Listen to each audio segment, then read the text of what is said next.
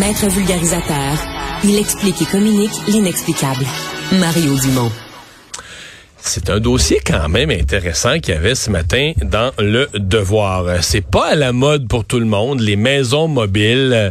Il y a des gens qui veulent rien savoir de ça, il y a des gens qui s'en moquent, il y a des gens qui adorent ça, qui ont vécu là-dedans, d'autres diraient moi jamais, jamais. On s'entend que dans le terme d'ordre de grandeur de prix, c'est une espèce de compromis là pour avoir accès à une première propriété. Si on est prêt à vivre dans une maison mobile, si on aime ce genre de résidence-là, c'est ce qui reste, pour certains, on va dire, c'est ce qui reste d'abordable dans le marché actuel, dont les augmentations de prix ont été assez incroyables.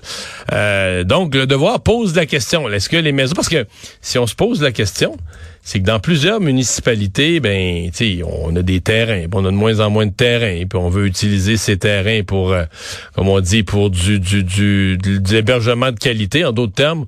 On n'en veut plus de maison mobile. On se dit, hey, on va pas commencer à... Je l'interprète à ma façon, mais on va pas commencer à gaspiller nos beaux terrains pour y mettre des maisons mobiles. Pourtant, il semble qu'il y a des jeunes qui sont intéressés, il y a des jeunes qui se tournent vers les maisons mobiles pour acquérir. Éric Lachapelle, président chez Multidomaine et Investissement Éric Lachapelle, est avec nous. Bonjour. Bonjour, M. Dumont. Vous, M. Lachapelle, vous en vendez des maisons mobiles? Ben en fait, nous principalement, c'est la location de terrain. Donc, quand il y a un changement de locataire, c'est pas nous qui va faire la transaction. On est plus là pour accompagner les gens dans la transition de leur location par rapport au fait que on se mêle pas trop de la vente. Là, c'est le courtier va vendre la maison mobile, puis le nouvel acheteur de la maison qui lui est par le fait même locataire du terrain. Là, c'est ouais, parce que dans la plupart des cas, il y a des exceptions. Dans la plupart des cas, le terrain leur appartient pas. Exactement, la grande majorité, là, c'est, je vous dirais, en tout cas, nous, dans notre cas, dans le créneau dans lequel on est, là, au moins 95% des gens, c'est des locataires de terrain, des propriétaires de maison. Ouais. En fait, ceux qui sont propriétaires, c'est ceux qui ont leur propre terrain, qui souvent va être isolé, mais lorsque tu as des je sais pas si on peut appeler ça un parc de maisons mobiles, un regroupement, une espèce de petit village de maisons mobiles, là, dans ces cas-là, le terrain leur appartient pas. Oui, c'est ça, exactement. Ouais. Ouais. Est-ce que c'est un bon achat dans votre esprit? Ben absolument, parce qu'en fait, un peu comme j'expliquais, à mon sens, à moi, je vois pas ce qu'il y a de plus intéressant dans cette gamme de prix-là. Si la personne va se loger pour moins cher qu'en prenant son hypothèque, sa location de terrain, qu'un condo, puis elle va avoir l'avantage d'une maison. C'est-à-dire qu'elle va avoir son terrain sans avoir l'entretien d'un gros bungalow avec sous-sol puis la grande superficie qui va avec ça. Elle va avoir la grandeur d'un 4,5, mais sans avoir le désavantage, exemple, d'avoir un locataire juste à côté ou en haut de chez lui ou en dessous. qui marche fort sur le plancher de l'étage supérieur? Non, c'est ça, exactement. Fait que ça, je veux dire, c'est un travail de perception, là, mais c'est certainement un avantage pour plusieurs parce que nous, on a des gens à chaque semaine là, qu'on refuse, qu'on doit dire non, on n'a pas de place pour d'autres maisons. Mais ça, c'est une question. Est-ce que vous le sentez? Est-ce que la demande est là dans le marché actuel? Ben c'est certain. Moi, si j'aurais la chance de pouvoir agrandir les parcs de maisons mobiles qu'on a, c'est même pas une inquiétude pour nous qu'on aurait rapidement des gens pour ça. Là. Donc, il y a preneurs. Des jeunes? Ben en fait, quand je répondais à un de vos collègues journalistes par rapport à cette question-là, les jeunes, c'est qu'on voit la transition dans le marché, c'est-à-dire qu'avant, on avait beaucoup de gens dans la soixantaine d'années, tandis que là, maintenant, on le voit là, qu'il y a des jeunes familles qui avaient presque pas avant. Fait que ça, c'est ce qui s'est passé entre le avant puis après COVID. Avant, c'était quasiment... la grosse majorité des nouvelles acquéreurs, de quand ça changeait de locataire, propriétaire de maison, ben on le voyait, là, c'était pratiquement juste des personnes dans la soixantaine d'années. Maintenant, là les jeunes se sont aperçus que c'est une option qui est intéressante considérant la flambée des prix dans l'immobilier. Ça se vend comment une maison mobile présentement? Ça va dépendre de la ville. Ben, j'aimerais ça vous répondre un chiffre, mais c'est le marché il est différent d'une ville à l'autre, là, comme dans l'immobilier traditionnel, en fait. Sauf qu'on peut, tu sais, quand on dit on peut plus avoir aucune maison dans le 200, 225 000, une maison mobile, c'est pensable.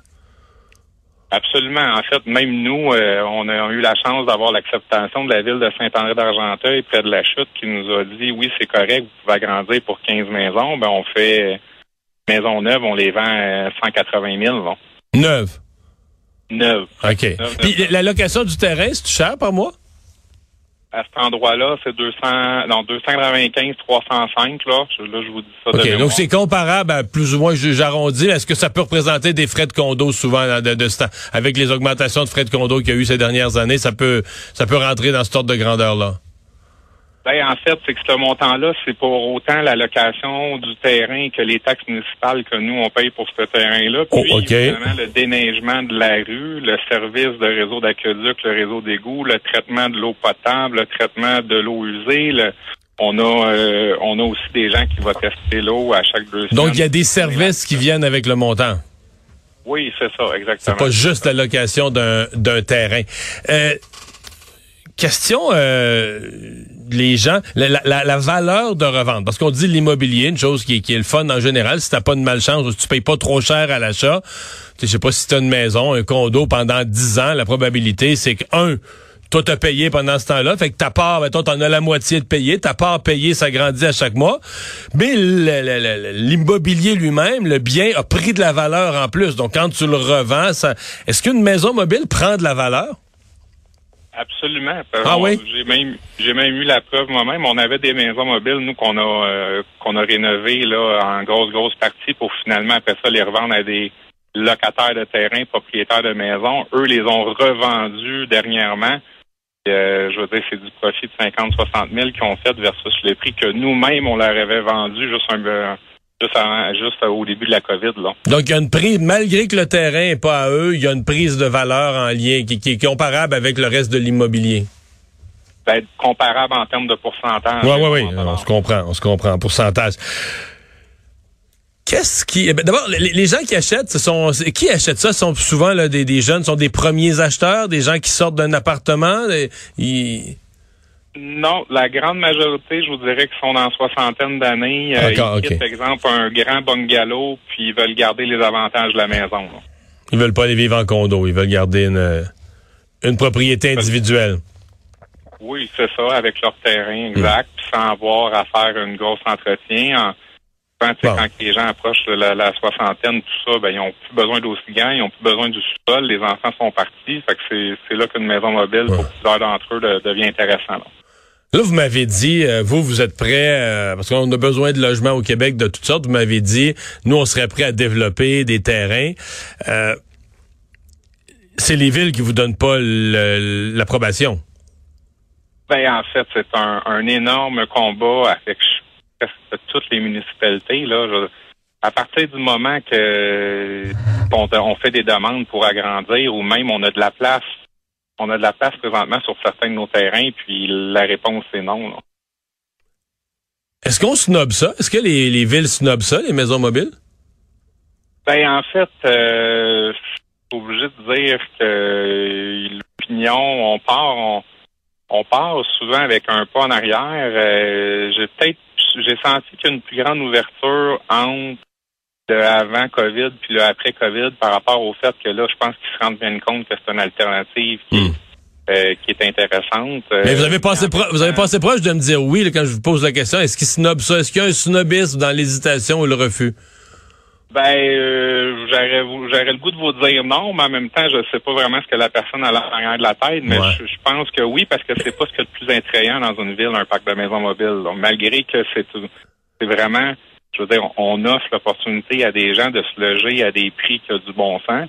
Je pense que c'est une opportunité qui devrait être considérée, mais bon, on n'est pas encore au point d'être capable de faire avancer beaucoup de projets là, pour agrandir. Là, est-ce que certaines villes, des villes avec une prétention peut-être d'être des villes un peu plus chic ou qui se voient comme ça, que ce soit le cas ou pas, mais qui se voient comme ça, qui vous disent « il n'y aura jamais de maison mobile dans ma ville » ? Ben, pour être honnête, on n'a pas sollicité beaucoup de villes qui n'ont pas de parc de maison mobile parce que c'était plus facile pour nous de... Vous allez où il y en a déjà? Ben, en se disant que la base devrait être une ouverture, considérant que bon, il y en a déjà un, puis tout ça, fait qu'on... Mais quand vous parlez de les agrandir, ça veut dire qu'il y a un parc, Puis il y a du terrain vacant qui est adjacent, là. Dans la continuité, on pourrait rajouter, mettons, une rue de plus, puis on vous dit non même à ça. Exactement. C'est ce qui est le plus aberrant, M. Dumont. Je vous le dis, ça n'a aucun bon sens. J'ai des places, là, des villes, là, c'est... J'ai de la place dans le parc de maisons mobiles. Là. Clairement, là, on peut. On pourrait. Qu'est-ce qu'on vous dit ou que, mettons, vous écrivez une lettre là, pour demander? Qu'est-ce qu'on vous donne comme réponse? On vous fournit une explication? Pourquoi on peut pas, là? Ben, regardez, je vous donne un exemple bien banal. Une ville des Laurentides, ben, ils vont me dire, ah, ben non, chaque nouvelle maison, ça prend un terrain de 43 000 pieds carrés. Je dis, OK, ben, regardez, là, nous, là, on a des maisons mobiles qui, en grande moyenne, dans le parc de 50 maisons, ils ont toutes à peu près 4 000 pieds carrés. J'ai de la place là pour en mettre minimum 4 autres. Puis si on étire un peu, puis je prolonge une rue, même les 4, c'est sans prolonger la rue. Exemple, que je prolonge la rue, je pourrais en mettre au moins une dizaine. Ben, maintenant, à la création d'un nouveau cadastre dans cette municipalité-là, ben, c'est 43 000 pieds carrés. Vous pensez pas que c'est des règles, vous pensez pas que c'est des règles qu'ils ont mis en place exactement pour vous exclure? Ben, en fait, dans cette situation-là, ils me disent que c'est la MRC, qui est comme un intervenant en haut des municipalités. Ben, encore là, j'ai d'autres municipalités dans Laurentide qui ont aussi utilisé cet argument-là. Ben, écoute, c'est dur à dire. Moi, je suis pas un urbaniste spécialiste non plus. Fait que, on est là pour essayer de travailler, poser les bonnes questions, travailler en collaboration, mais c'est fermé de l'autre côté. Ben, c'est ça. On est comme arrêté, là, finalement.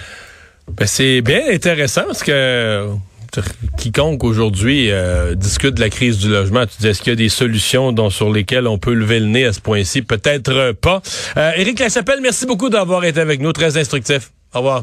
Ça fait plaisir. Merci. Au revoir.